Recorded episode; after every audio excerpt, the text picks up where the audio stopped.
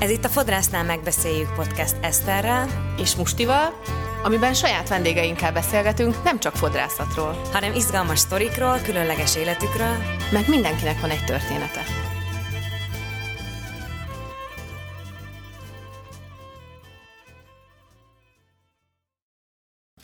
Jó tanácson nem tudom őket ellátni igazság szerint. Szerinted, hogyha most nyitnád meg a csendest, pont akkor ugyanilyen sikeres tudnál lenni? Szerintem még most is meg lehet találni azt a kitörési pontot, én azt gondolom, így a budapesti vendéglátás, vagy éjszaká, vagy szórakozás témakörében, amivel ki lehet tűnni, de akkor lényegesen egyszerűbb volt. Tehát, hogy amikor én elkezdtem, akkor volt a városban mondjuk 8 ikonikus hely, ami teljesen más témakör szerint működött, plusz volt egy pár ilyen underground hely, valahogy mindenki ki volt éhezve, valahogy mindenki elfáradt már abba, jött egy fiatalabb generáció, még egy nálam is fiatalabb generáció, akinek... Hát ez nehéz elképzelni. Egyébként, igen. Akinek valami teljesen másra volt szüksége. Mennyiben változott egyébként 13 év alatt, most már fél kérdésemre válaszoltatok egyébként, hogy bürokráciában, vagy mit énekre gondolok tök laikusként, tehát nekem aztán semmi felmenőm nem volt, se kocsmáros, se senki, de hogy területfoglalási engedély, a munkaerő, a beszerzések, a... COVID, igen, egyébként nyilván itt a COVID is. Nyilván gyökeresen megváltozott, a beszerzés szempontjából túlkínálat van már, tehát azért jelentősen az is megváltozott már, hogy mindent megkaphatsz, tehát már nincs olyan, amit ne tudnál beszerezni. De mi alapján lövitek be azt, hogy például, hogy te melyik szintet akarod képviselni, hogy mondjuk kézműves dolgok, kézműves sör, magyar termelői borok, vagy nem tudom elmenni, tehát hogy tudod meghatározni azt, és én általában tartózkodom ezektől a divat hullámoktól. Aha. Tehát, hogy volt, igen, amikor felültem rá én is, amikor a 2000-es évek, amikor elkezdtük a csendest, akkor volt ez a pálinka hullám, felültem rá, nagyon klassz volt, de hogy én azóta így tartózkodnék ezektől, inkább ezektől a kézműves, meg simogatott termékektől, mert mégsem azt adják, azért megköveznek. Valószínűleg több esetben nem azt kapja meg a vásárló végén, vagy a fogyasztó, amit ezektől el tudna várni. Igen. De hát ugye nektek azért mégiscsak... nagyon szerteágazó az, amit csináltok, és a boltok úgy egymás, vagy nem is tudom ezt, hogy kell mondani. Gondolod, hogy szerteágazó? Úgy értve, hogy kézműves dolgokat is, tehát hogy ott van a csendes, tehát hogy az egész, ami már globális lett szinte Budapesten belül az, hogy a csendestárs, a csendes, a létterem, a bolt mellette, tehát hogy ott rengeteg... Na, tehát ilyen magyar én ezt a kérdést már akkor se értettem, ugye, akkor nekem de én ezt nagyon meg akartam. De ez egy ilyen folyamatos útkeresés, tehát nyilván egy megújulás, igen. És mindig próbálok én is olyan dolgokat, akár a hazai, akár a nemzetközi gasztronómia porondjáról behúzni, oda alkalmazni, ami éppen azt látom, hogy majd így jön. Ez az egyszerre egy vendég, ezt azt vettük észre, hogy nagyon igénylik. Mm. Tehát mindig úgy jönnek, hogy olyan helyen voltam, ahol futószalagon készítik a hajakat, és nem tudnak odafigyelni. Szóval szerintem egyre igényesebbek, lehet, hogy az Insta miatt is, egyre igényesebbek a vendégek. Tehát tényleg olyan kéréseik vannak, hogy nekünk van olyan fodrász kollega, így a szakmában. Volt nálunk egy oktatás, és mesélte, hogy hát ők már nem vállalnak se Instáról, se Facebookról, mert csak a kettyósak találják meg, és így mondtam, hogy nekünk meg csak onnan van. Tehát, hogy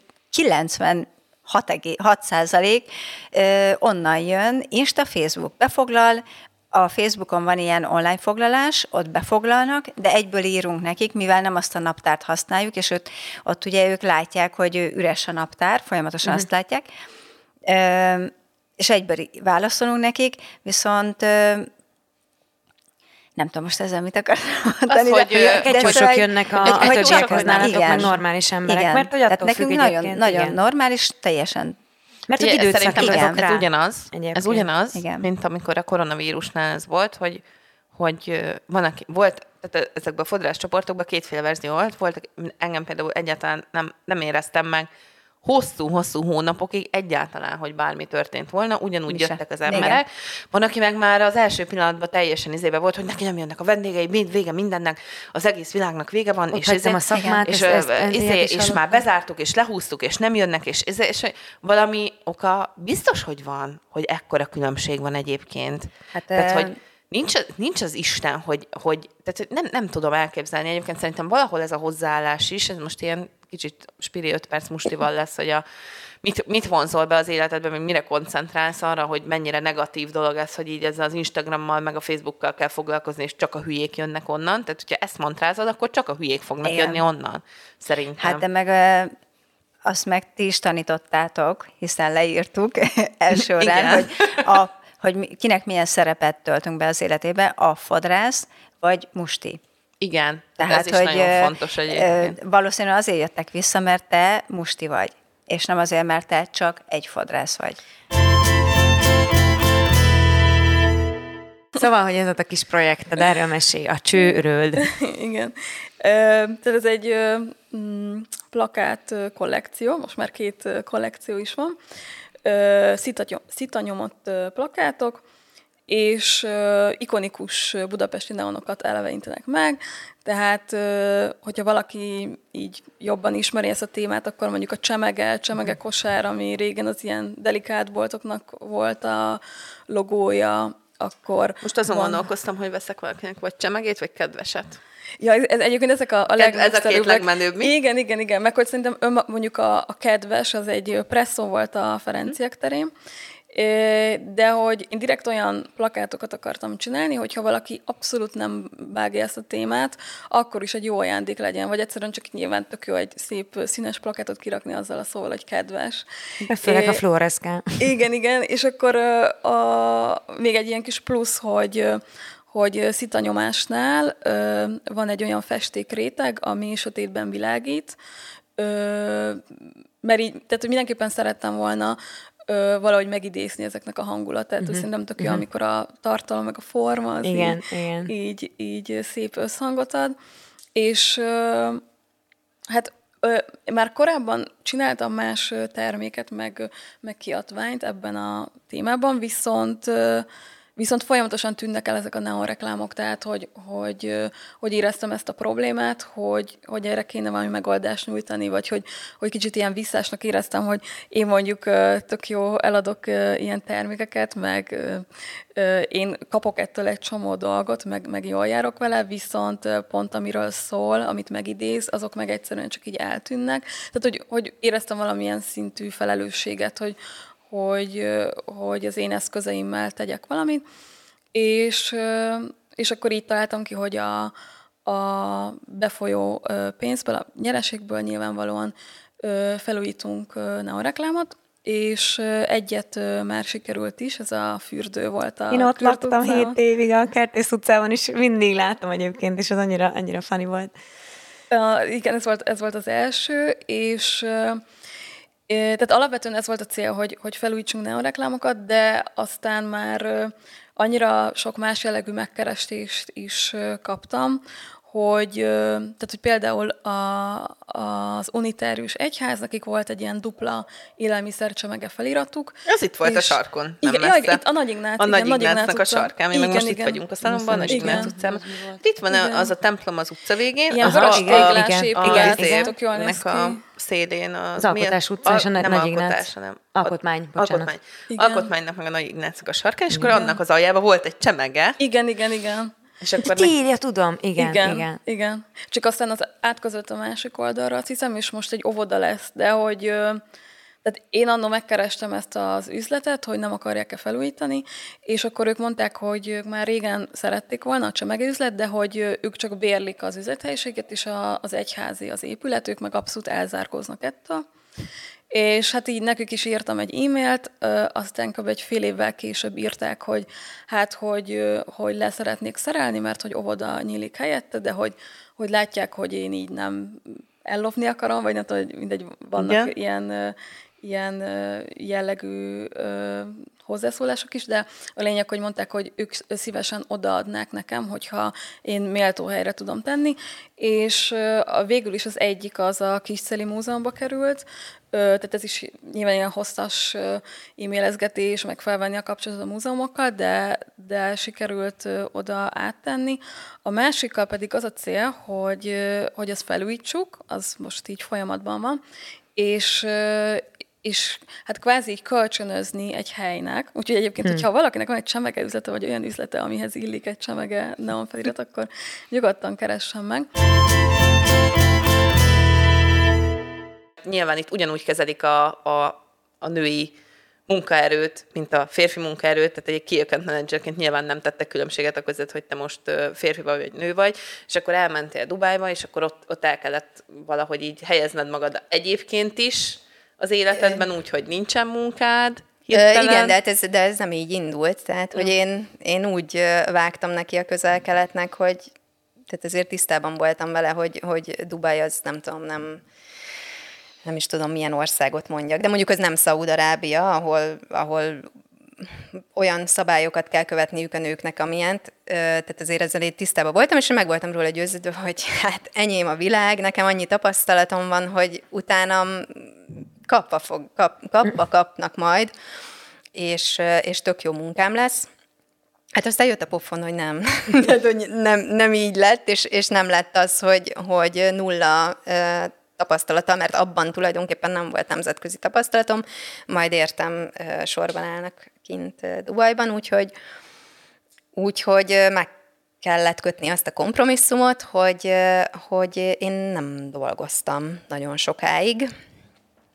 Aztán dolgoztam, aztán megint nem dolgoztam, tehát hogy ez igen, de hogy ez egy ilyen átmenet volt, szóval ez nem úgy volt, hogy én fel tudtam arra készülni, hogy jó, hát most akkor az lesz, hogy én oda kiköltözöm, és akkor így nem lesz munkám, és akkor majd így tök jó, majd beállok tényleg ilyen 100%-os társnak, feleségnek, háztartásbelinek, hanem én arra készültem, hogy nekem ott lesz munkám, és minden szuper lesz.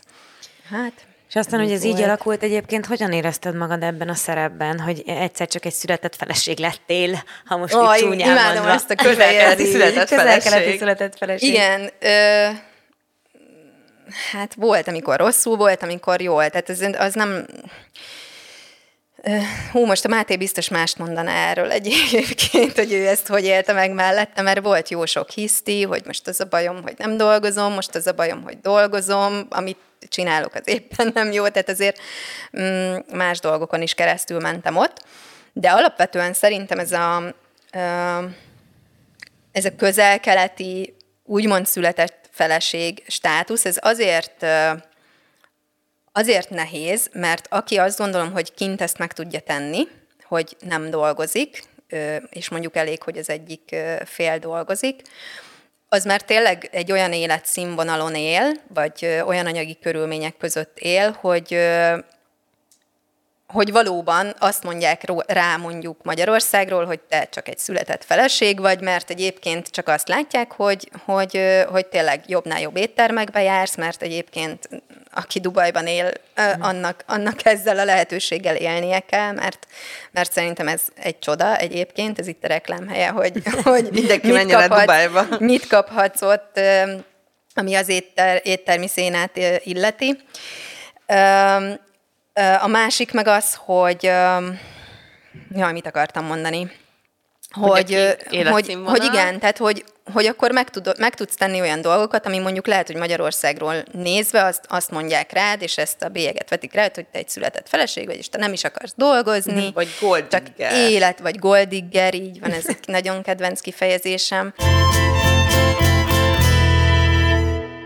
Az illúzió. Mm-hmm. Tehát, hogy az emberben mindig... benne van valami elképzelt világ, amit ő szeretne megélni, ahogy szeretne élni, és akkor tulajdonképpen ahhoz keresünk valakit. De hogy igazából az illúzió az, ami benne tartja az embert. Tehát mondok egy egyszerű példát, ugye a bántalmazottaknak a többsége nagyon sokáig nem tudatosítja magába, hogy ő egy bántalmazó kapcsolatba él. Ugye ennek több összetevője van, de az illúzió az biztos az egyik. Amikor megmagyarázzuk magunknak ezt, hogy hát az nem is úgy van, meg nem ezért csinálja, meg nehéz napja volt, meg nehéz gyerekkora, meg akármi. És hát így lehet ebbe belecsúszni. Ugye a másik összetevő meg a manipuláció, amit a bántalmazók azok előszeretettel alkalmaznak. Tehát, hogyha úgy kezdődne egy bántalmazó kapcsolat, hogy az első randin leköp, akkor nem mennénk el a másodikra.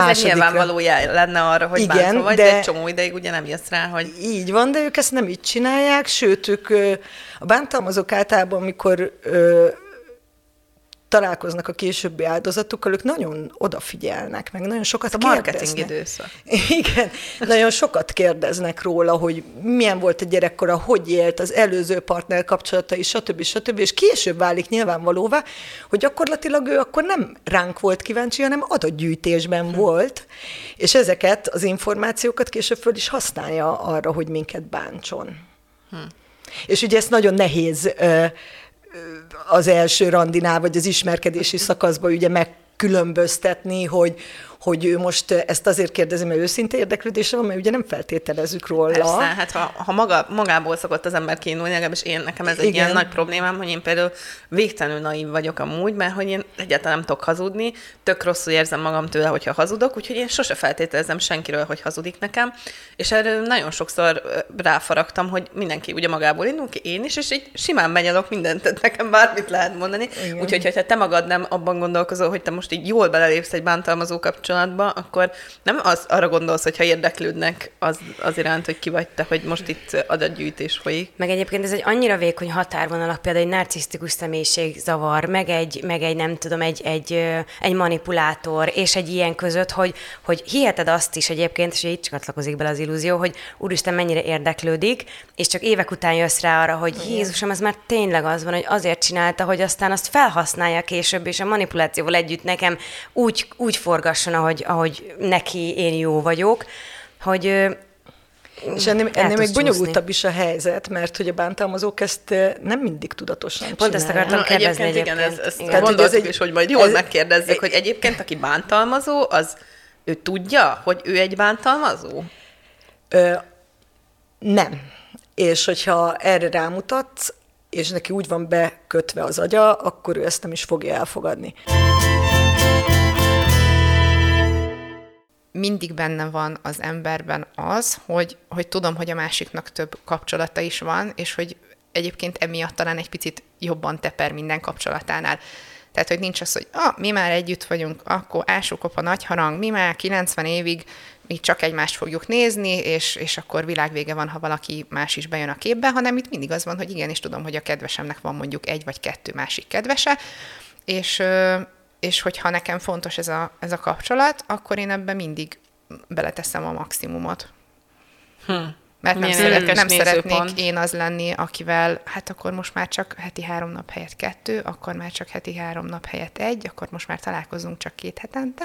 Fú, annyi kérdésem van, de nem akarok eltérni most úgyhogy mondjad most így nyugodtan. De mondjad, lehet, hogy az sokkal jobb kérdés, mint amit én feltennék. Nem tudom, tehát ugye nekem, aki nem voltam ilyen kapcsolatban, és nem gondolkodtam eddig azon, hogy legyek egy ilyen poliamor kapcsolatban, de hogy tudod azt megkülönböztetni, és lehet, hogy ez tényleg emberfüggő, hogy van, aki ilyen, valaki olyan pont, tehát hogy nem lesz erre egy konszenzus, de hogy nem tud kialakulni az a fajta féltékenység, és nem olyan szempontból féltékenység, úgy most megdugtad engem meg a héten, ember éppen nem volt kedved, mert egyébként ez is benne van, hogy mi van akkor, hogyha nekem vannak egy hónapon belül olyan 2 hét, amikor senki hozzám sem jön, és 2 olyan hét, amikor viszont minden reggeltől estig, de hogy ennek nyilván nem, tehát a kapcsolatdinamikában egyeznie kell, és hogy ilyen szintű féltékenység, hogy bárcsak velem is nem tudom az lenni, és ez megbeszélés alapján nem mindig tud így működni, de, hogy akkor... pont igen? Ez van, hogy ki tudod mondani. Tehát, hogy a poliamor kapcsolatokhoz szerintem nagyobb fokú önismeret és kimondás kell. Tehát, amit te is Musti mondtál, hogy a vágyaidat, az igényeidet... Nehéz, most mondtad. Nehéz mondani tehát, ezt a 2 szót. Ami, tehát nagyon jó dolog, hogyha magadnak meg tudod fogalmazni, mik az igényeid, és nem csak mondjuk szexuálisan vagy romantika ügyileg, hanem így a hétköznapokban is, hogy mit szeretnél. És ezt ki is mondod, mert hogy nem gondolatolvasó a másik, és nem is várjuk el, hogy az legyen. Tehát a poli kapcsolatrendszerekben szoktam felhozni ezt a példát, hogy ez na mi a baj, szívem? Semmi, hagyjuk. Tehát ez nem működik, mert annak kurva gyorsan vége lesz. Uh-huh. Tehát, hogy sokkal inkább kimondják az emberek, hogy mire vágynak, mik az igényeik, sokkal egyértelműbben történnek az egyeztetések. Tehát erre például amit felhoztál, hogy a szex. Igen. Mert ebbe is szeretnek amúgy az emberek belemászni, hogy akkor a poli kapcsolatrendszerben mindenki mindenkivel szexel, amúgy nem. De hogy például nekem volt... De megbeszélés alapján ez lehetne? Tehát, hogy ez belefér? Igen, de az külön kapcsolódás, tehát, hogy az egy külön kapcsolatnak minősül, és ez majd talán később menjünk bele, hogyha még marad idő. Jó, tehát, hogyha most igazából csak egy olyan rendszerről beszélünk, ahol én kapcsolódom valakivel, és neki is van másik kedvese, 1 darab, 2 darab, még 3 darab rajtam kívül. Nekem egy olyan kérésem volt az egyik kedvesem felé, hogyha ő mondjuk jön hozzám szerda este, akkor ő tetre készen jöjjön. Uh-huh. Tehát, hogy ne az legyen, hogy hullafáradtan és már nem tudom hányszorosan kielégülve beesik hozzám, mert nekem valószínűleg arra lesz igényem, hogy mi akkor együtt legyünk intim módon, és ennyi volt a kérésem. Tehát, hogy... És erről azt mondta, hogy rendben. Milyen problémákkal keresnek meg téged amúgy leginkább? Jó, oké, egyébként azon kívül, hogy te a hangtálakkal foglalkozol, vagy a hangmasszázsa, azon kívül ugye ez a tantrikus szeánszal és párkapcsolati tanácsadással is foglalkozol. Most nem tudom, miért nem tudtam kimondani, hogy tantrikus. Igen, nyilvánvalóan, meg egyébként masszázsal, tehát sima masszázsal. Igazából az a jellemző, hogy mondjuk aki egy masszázsra vagy egy hangterápiára jön, ők inkább az ilyen mindennapi problémák, stressz, az, amivel küzdenek. Nagyon sokszor használom a hangterát például gyászfeldolgozásra, nagyon hatékony tud lenni, ezeket a dolgokat tényleg nagyon intenzíven ki tudja rezegtetni az emberből. Amikor van egy ilyen rosszabb, negatívabb periódusod, akkor így odafekszel, és akkor így ezek a hatalmas nagy hangtálak, meg a kicsik is, ahogy így rezegnek körülötted, melletted, rajtad, ezek ilyen nagyon intenzív érzés, tehát hogy ez nem egy olyan dolog, hogy odafekszik valaki, én meg így hókusz-pókusz szolgatok körülötte, hanem ezt így fizikailag érzed, annyira erős a rezgése ezeknek a tálaknak, hogy így érzed, hogy minden sejtret átrezegteti. Úgy képzeljétek ezt el egyébként, mint amikor beledobunk egy követ a tóba, és ilyen hullámok keretkeznek. Ugyanígy a hullámok tulajdonképpen a testfolyadékokon keresztül a testünk minden részébe eljutnak, olyan, mint egy masszázs, mint hogyha belülről is masszíroznánk a testet. Úristen, szuper. Nagyon durva amúgy. Én mindig aludni szoktam közben, mert hogy egyébként nagyon sok ilyen szóbeli eszközt, meg mindenféle dolgot használok így a hétköznapokban azért, hogy így normálisabban tudjam élni az életemet. És én azért szeretem nagyon amúgy ezt a hangmasszást, mert hogy ott nem kell tényleg csinálni semmit. Tehát csak így lefekszel, és teljesen ki tudok kapcsolni, ahogy egyébként máskor nem is, ilyen nagyon fura tudatállapotba kerülnek, és utána minden csodálatos. Mennyi ideig tart egy ilyen hangtálmasszázs? Hát körülbelül 1 óra szokott lenni, és ugye ez a hangtál, meg ez az ilyen relax vonulat. Aztán ugye ott van a tantra, ahol meg kifejezetten az ilyen szexuális jellegű problémákkal keresnek meg, azokkal foglalkozunk, és egyébként nagyon érdekes, mert az ilyen szexuális típusú blokkok, a szexuális energia központuknak az elakadása, az az élet nagyon sok területére kihathat. Tehát, hogyha valaki lehet, hogy a szexuális problémájával keres meg, és a szexuális problémájának a megoldásán kezdünk el dolgozni, de ez nagyon sokszor megoldást hoz az élet többi területére is. És ugye a pár kapcsolati tanácsadásnál ott inkább ami igazából szerintem a leggyakoribb, ez a megcsalás, nyissunk, ne nyissunk, ha nyitunk, akkor hogy nyissunk, miért nem működik nekünk a monogámia, miért működik, miért kéne, hogy működjön, de nem jó, de félrement, és szóval, hogy igazából inkább ezek a típusú problémák jellemző, hogy éppen mondjuk kapcsolatot nyitogató, vagy nyitni vágyó párok keresnek meg, mert azért ez egy baromira nehéz dolog. Gondoljatok bele, hogyha valaki mondjuk egy 20 éves monogám kapcsolatot próbál kinyitni, az irgalmatlanul nehéz, és akkor egy kicsit segítek nekik ebben a folyamatban, és nem is csak a párkapcsolati tanácsadó minőségemben tudok ehhez a témához hozzászólni, hanem hogy ez például nekem is egy ilyen Életemben volt egy olyan periódus, amikor egy nagyon hosszú monogám kapcsolatot próbáltunk kinyitni ezeken a fázisokon. Végigmentem, tudom, hogy milyen nehézségei, buktatói lehetnek egy ilyen dolognak. Maga a recepttervezés az valahol nyilván úgy indul, hogy van, tehát most az, higgyük el, hogy valamilyen fogalma mondjuk van arról, vagy aki sört főz, van valamilyen fogalma arról, hogy egyébként hogy kell felépíteni egy receptet, vagy mit honnan indul. Ugye van a sörnek 4 összetevője, vannak alapvetően alapreceptek, meg alapmanáták, meg nem tudom, különböző komlók, és akkor hát nekem úgy indul, hogy fejben összeáll. Tehát fejben ez olyan lehet, mint amikor főzöl otthon, vagy akár egy séf, tehát hogy egy idő után minél több időt töltesz az alapanyagokkal, tudod, hogy fog elsülni valami, vagy úgy nagyjából legalábbis van róla valami fogalmad, hogy milyen élesztő, melyik komlóval. Az arányokat gondolom. Tessék? Az arányok gondolom. Tehát akkor te ezt ugyanúgy arányok... tudod a fejedben, mint amikor én elképzelem, mondjuk a főzésre visszavezetve, hát, hogy hogy fog kinézni a fokhagymás tejszínes lazacos tésztám, akkor ezeket az ezeket abban is hasonló szerintem, hogy bejön hozzád egy vendég, tudod, hogy látod, hogy milyen a haja, abból valahol elképzeled, hogy abból hova tudsz kifutni. De hogy mondjuk van egy recept, ezt ugyanúgy leírjuk, van egy receptúra, utána ez jellemzően most beszélünk arról, hogy egy nagyüzemi sörfőzés, akkor minden sörfőző kicsit más